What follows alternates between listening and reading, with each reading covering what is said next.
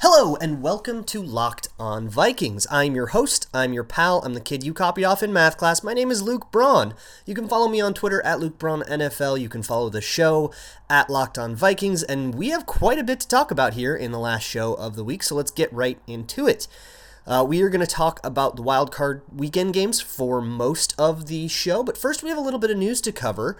Uh, the Vikings are still searching for an offensive coordinator. They did not just immediately anoint Kevin Stefanski with the full time role, they didn't just immediately strip that interim off of his position. And that kind of makes sense, right? He only coordinated for three games. There was nothing particularly impressive about any of them when you take into context, you know, strength of opponent and all that. They weren't so bad as to like immediately not give him the job. I think he's still probably the odds on favorite to get it eventually, but he didn't do well enough to absolve the Vikings of their responsibility to do their due diligence. And part of that due diligence is looking around at the candidates around the league. So a lot of people have been talking about Adam Gase as a possible offensive coordinator. Uh, I'm not quite sure how I feel about that. I haven't really looked too deeply into Adam Gase. I would if he if he became a more often mentioned candidate. But the big one that came out today that caused a lot of discussion on Twitter and Reddit in the community was Hue Jackson. Now, it makes sense that the Vikings would talk to Hue Jackson, and it's just talks. It's just an interview, maybe. It's not even confirmed that the Vikings are bringing him in for an interview. He's just a name that's getting some whispers and some rumblings. Um, but it makes sense that that would happen because Mike Zimmer and Hue Jackson have a really good relationship going back to their days together in Cincinnati. Now, Hue Jackson has also been kind of in the mix for some of the head coaching opportunities that have opened up around the league, which is really surprising to me considering his track record as a head coach and, and just how radioactive he is right now after his stint in Cleveland. So there's a chance that the Vikings like don't even get a shot at him for the offensive coordinator position. And there's an even better chance that they just go with Stefanski anyways and none of this matters. But it's kind of a scary moment because Hue Jackson is just so toxic and so radioac- radioactive that if the Vikings were to turn to that guy right now, just because Mike Zimmer knows him, it would kind of send a signal to the players and to the fans that now we're not interested in getting better. We're just interested in moving back to what our curmudgeon old head coach is comfortable with. And I think it would be a sign of some really dark days to come for a regime in Zimmer and Spielman that have been like largely successful, especially relative to their peers, where the lowest moments of their time here, the team's been like 500, and at the highest moments, they've been Super Bowl contenders. It would really signal a turn in a different direction for the franchise and I don't think it's one that eh, that anybody in Minnesota fans or otherwise can really talk themselves into being excited about you know, with Hue Jackson in Cleveland, I think, you know, people can kind of chalk that up to, okay, yeah, he's a bad head coach, right? Nobody's going to argue that Hue Jackson is a good head coach. Actually, some people are, and I think that's hilarious, but I don't really need to give that argument any mind. He won like three games there over three years. It was abhorrent. But as an offensive coordinator, he does have a little bit better of a reputation, and I think that's his probably most likely landing spot in the NFL is back to offensive coordinator somewhere. I'd actually be pretty surprised if someone hired him as a head coach after that Cleveland stint. Uh, I'm, I'm shocked that he's even getting interviews. So as an offensive coordinator, his like last moment was in Cincinnati in 2015, and that was a season where they had Andy Dalton in the MVP race. They had AJ Green breaking out. They had Mo Sanu and Marvin Jones, both of whom are thriving in their new homes that they've gone to since then. He had a top shelf offensive line, and his scheme was really like lauded as something that works in today's NFL, and it used a lot of concepts that people were copying at the time. And the Bengals kind of fell apart after that, after Hue Jackson left, and people kind of saw, like in 2016, this regression and they thought, oh wow, Hue Jackson left the Bengals and they got so much worse. So his reputation really skyrocketed from there. And then everything that happened in Cleveland happened, and here we are. But I think it's important to kind of look at that 2015 season, which is really his only saving grace in reputation right now, and ask ourselves, is this really because of Hue Jackson? In hindsight, if you took a team with Andy Dalton, who I guess is as decent as decent gets, right? But give that guy AJ Green, Mo Sanu, Marvin Jones, and an offensive line that can protect him all the time, and a pretty good uh, running back duo in Gio Bernard and Jeremy Hill. Like that's an offense that's going to succeed whether or not your offensive coordinator is that good. So long as he's not doing things that are like colossally stupid, that offense is going to succeed. So I don't know how much credit I want to give Hue Jackson for being able to make, you know, a decent meal out of top shelf ingredients. If those talks get more serious, we'll dive more into Hue Jackson as a possible offensive coordinator. But for now, we're going to move on to another thing that's happening around the league, which is all of this Antonio Brown Brown drama. So over this week, Antonio Brown apparently requested a trade, not demanded, which is different, requested a trade from the Steelers, basically saying, I'm sick of the team. There's all kinds of locker room drama. There's been a lot going on in the Pittsburgh locker room that has kind of been leaking out here and there. So we as fans, we, we've been getting this idea that like things keep happening in Pittsburgh and coming off of a season where, you know, they tied a divisional rival and barely didn't make the playoffs despite Super Bowl aspirations, I kind of feel sympathetic to that situation. I, I mean, imagine if the Vikings had fights on the sideline like, like what happened in the week 17 game all the time and then you got you know people coming out saying oh you know Stefon Diggs he hates Kirk Cousins and uh, imagine how livid we'd be as a fan base it's really interesting to watch all of that unfold and I, I guess I'm really glad that as Vikings fans, we get to enjoy a pretty peaceful culture. I mean, I think Sheldon Richardson, one of the players who was known as like a locker room cancer and a diva and a guy who couldn't get along with anybody, is thriving here personally and on the field.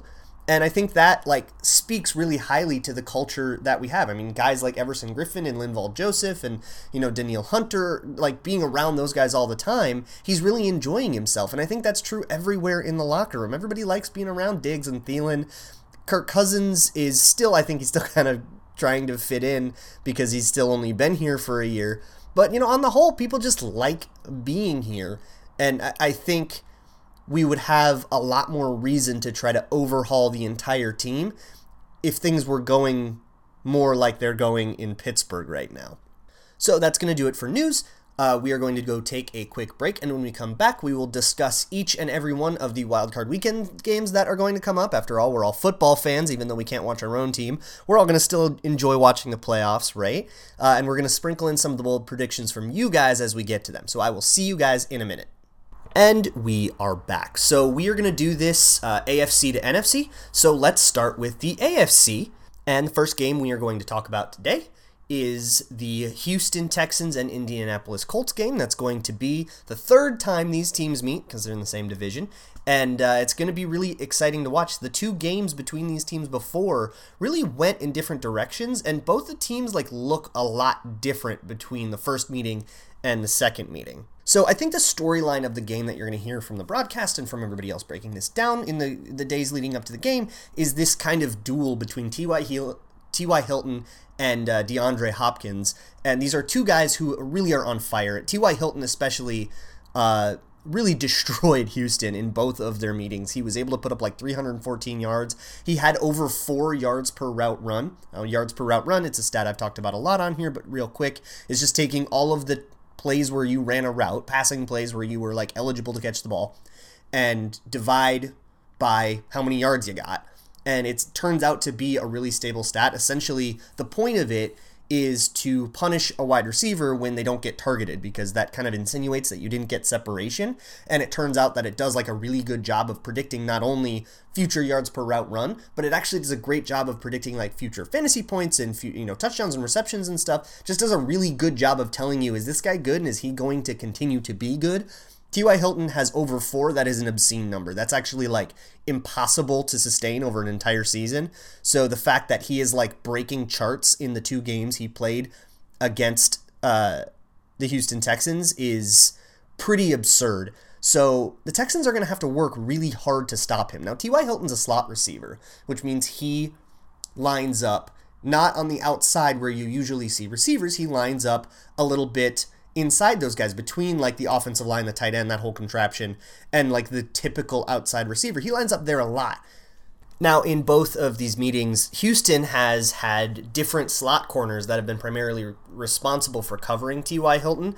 Uh, Aaron Colvin was on him a lot for one of the games, and Kareem Jackson was on him a lot for the other one. Neither of them did a great job. Kareem Jackson is a better uh, corner slot corner. He's their starter, but he's been hurt a lot throughout the season. So I think finding a way to stop T.Y. Hilton, getting an extra safety on there, finding you know use Tyrann Mathieu, that's going to be critical if Houston wants to beat Indianapolis this time. Now, one of the biggest storylines for the Colts is their fixed offensive line. They've gotten really good play out of their tackles. They've gotten better play out of Ryan Kelly. They've gotten unbelievable play out of their sixth overall rookie, Quenton Nelson, which everybody kind of saw coming. He was really an otherworldly prospect.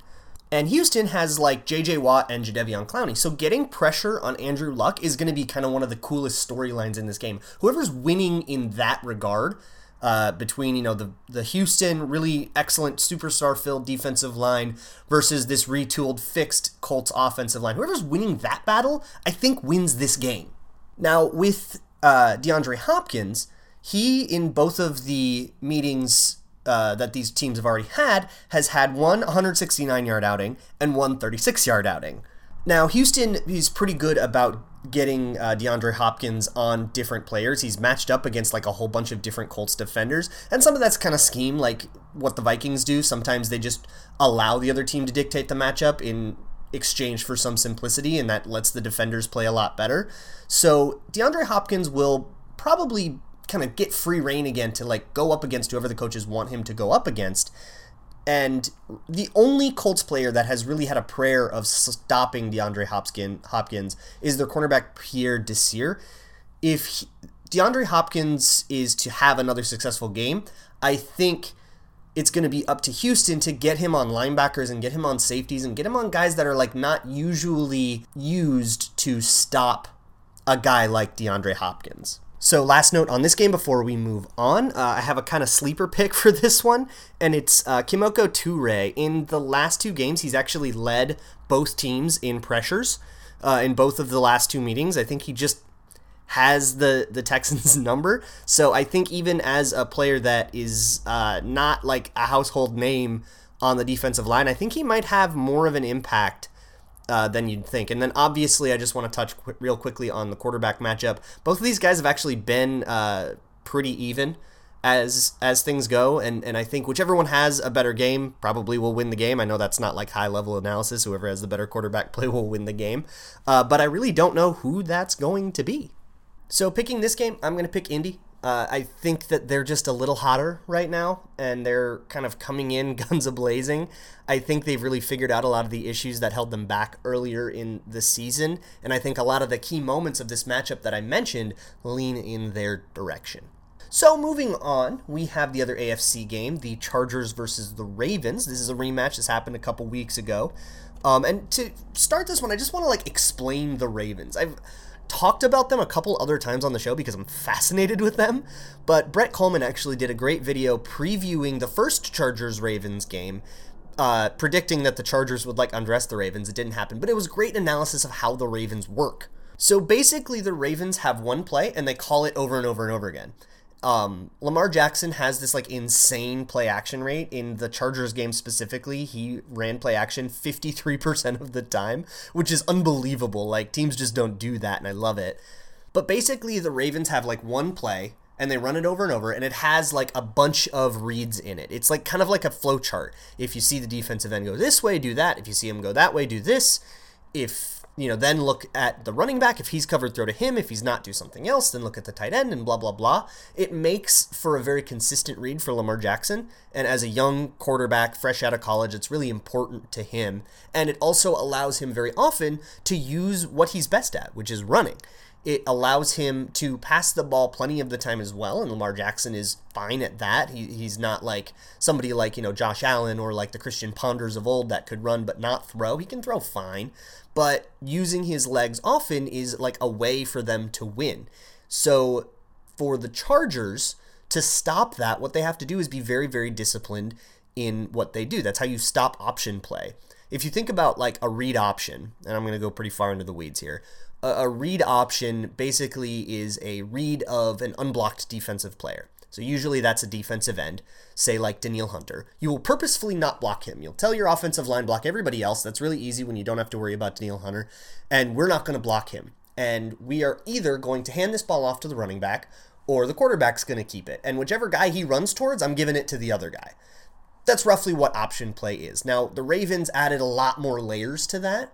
So what you have to do as a defense to stop that is basically tell your defensive end to do the same thing every time. When you see that play happening, always just go at the running back. And that means that it's always going to be a quarterback run to the other side. And when you know that it's always going to be a quarterback run to the other side, it's a lot easier to deal with. Now you can have a linebacker that comes and fills his gap, and you can have a quarter a cornerback that comes in and runs support. And if everybody does their job very cleanly, you'll be able to stop that play most of the time. The Chargers didn't do uh, that excellent of a job at this. They did manage to stifle the Ravens a little bit. It was kind of a weird rainy day. Um, but that's kind of what it's going to come down to on that side of the ball. And on the other side of the ball, the first meeting between these guys was defined by pressure. There were 23 pressured plays for Philip Rivers. It was a really pretty uh, rough game for him. Uh, and they actually logged 31 pressures in 23 plays, which means there were a lot of plays where multiple people were credited with a pressure. Uh, the Chargers' offensive line got completely worked in the first matchup between these teams. Mostly from the right side, 11 of those 23 pressured plays were credited to right side offensive linemen. Um, and a lot of the pressures were credited to Terrell Suggs and other guys rushing from that side. So I think if you are the Chargers, you get Hunter Henry back in this game, which is really interesting. I would maybe then use like Antonio Gates or some of your like lesser receiving threat guys. You know, Gates is not the tight end he once was. Use them in, in protection. Help out that right side. Learn a lesson from what happened to you in week 16, and you've got a chance. Personally, I think the Ravens are going to take this game. Huge fan of what they're doing, and uh, as good as the Chargers are, and they're really, really good, it's hard to win on the road in the playoffs, and especially when you are having problems like what they had in the first matchup. Uh, I don't know if the Chargers have necessarily the flexibility to change what they do in a way that can make the game go differently. So I'm going to take the Ravens in this one. So that does it for the AFC. Uh, we are going to move into the NFC, but we're going to take a quick break first. See you in a minute. And we are back. So let's move on to the NFC. And we're going to start there in Dallas, where the Seattle Seahawks are going to come to town again. So uh, let's start this one by talking about the quarterbacks. These are two guys that are kind of similar in vibe, right? They're both quarterbacks who can run around but are also good at throwing, and that presents the same problem to either defense. But I don't know if we're going to see a lot of that in this game because both teams have been really, really good at protecting the quarterback. Uh, Seattle has been surprisingly good at it, and we talked a lot about it uh, when we were previewing the Seattle game in the inaugural episode of this iteration of Locked On. But, you know, Dallas is also famous for an offensive line that while they've been a little bit banged up this year, they've actually been able to pull it together and do pretty well in the last few games. Now, for this, I didn't look at their previous matchup like I did with the other two games because that happened in week three, and both teams have changed a lot since then. You know, Seattle has worked out a lot of issues, Dallas acquired Amari Cooper, and that matters a lot. Um, and speaking of Amari Cooper, in the last six games, he and Doug Baldwin and Tyler Lockett have been white hot. They both are averaging over two yards per route run, which is a really an elite level. Anything over two, you can pretty much call elite play. And on the other hand, looking specifically at Byron Jones, who's going to be tasked with handling that dynamic duo of Lockett and Baldwin, he's been averaging 1.06 yards allowed per cover snap, which is the same stat, but just on the other side for cornerbacks. So Byron Jones, while he's had an excellent season, and I don't want to take away from him, he's Pro Bowl and he deserves it. He's been in a little bit of a rougher spot in the last few games. He's had some really amazing moments, and he's still a very good cornerback, but he's kind of trending in the opposite direction as the wide receivers on Seattle. I think that's going to be a really, really key part of this game. Now, just circling back to the protection on both sides of the ball, um, Seattle's actually outperformed Dallas in that uh, in that regard they only have one offensive line that in the last six games has allowed over 10 pressures. And they're getting some really, really nice play, uh, especially on the interior. Dallas, on the other hand, has three offensive lines linemen that have given up 10 pressures in the last six games. That might come into play here. And I think just the fact that Russell Wilson is a better pure thrower than Dak Prescott, I think this game is going to come down to what happens on the outside. Uh, both teams have, you know, good slot receivers, but they also have better slot corners. So I, I think this game is going to ha- come down to those white hot receivers and what these two quarterbacks can do with it. And if you're asking me which guy I take, I'm taking Russell Wilson every time. These two teams are more evenly matched than you think. Um, but I'm going to take Seattle. And we do have one bold prediction for it. comes from uh, Sean from Seebeck, who is a Seahawks fan. So thank you for participating. Uh, but he said the Seahawks Cowboys game will feature nine field goal attempts combined. Uh, league average is 4.1 per game. I, I, that's a hilarious prediction. I absolutely love it. It really insinuates that both teams have had some like interesting red zone issues, and that can really be a great equalizer uh, in a game where Seattle right now seems like the better team, at least considering just the, the most recent few games. Um, but if both teams have, you know, significant red zone issues, that could really equalize the two. I'm still taking Seattle, but it's an interesting way to look at the matchup. So finally, we are going to talk about the Chicago Philadelphia game. Unfortunately, the game that would have included the Vikings, they could have taken care of business at home, but I digress. Both of these teams have pretty consistent identities. You know, Mitch Trubisky as a quarterback is going to run around, beat you with his legs, and make up for deficiencies with his arm by improvising and scrambling on the ground and getting yards in key situations. We've saw him do it to the Vikings twice this year. And Philadelphia, they're going to have Nick Foles. It doesn't look like Carson Wentz is going to play in this one again. Um, they are very consistent with Nick Foles. I, I, actually think they're kind of weirdly a better team with him, not because Nick Foles is a better quarterback, because he's not. Carson Wentz is very clearly a better quarterback than Nick Foles if you look at their careers like to date. But with with Nick Foles in Philadelphia, they're they're really confident in what Nick Foles can do, and they only ask him to do what he's capable of. So that really limits Philadelphia as an offense. Uh, and going up against a really, really good Bears defense, that could present some problems, especially in Soldier Field. But Philadelphia, with Foles, is only going to ask him to do things he's good at. So Nick Foles is only going to be doing things he's comfortable with and therefore play very well. So I, I would not be shocked to see this be one of those weird Nick Foles games where he throws like four touchdowns and he's amazing, uh, even against a Bears defense that's supposed to be able to crush him. Now, on the other side of the ball, uh, in terms of protection, you know, Philadelphia is going to have to get pressure on Mitch Trubisky. We've talked a lot about like how to beat mobile quarterbacks, and you basically have to play contain on the edges, which means you know, don't just pin your ear back and run ears back and run at him. He'll dodge you and evade you and then roll out to the side. You have to kind of keep your barrier up and you have to make it so that he can't escape your direction. You sack him then, and then you have to get pressure on the interior. The problem is Chicago's interior offensive line is on a tear right now. Specifically, Cody Whitehair, who in the last six games has given up two pressures, a whole two. To put that in perspective, Pat Elflein, also at center, uh, gave up three times that just in the last game. So I think Philadelphia might struggle to put pressure on Mitch Trubisky, and that means that they're going to be able to work down the field with guys like you know Allen Robinson, and that could you know bode very well for Chicago. Um, on the other side of the ball, Alshon Jeffery and uh, Kyle Fuller will be an interesting matchup to watch. Alshon Jeffery in his revenge game, you know, Kyle Fuller has been a very good cornerback all season, but I think really uh, the safeties of Chicago have been on quite the tear. Even with Eddie Jackson missing games, his backups have actually played really well in the last few games too. So if if Eddie Jackson has to, you know, sit out snaps because he's still not fully healthy, that isn't really a problem for Chicago. So I think they'll be able to kind of stop Philadelphia from doing those Nick Foles things just because they're so good in coverage.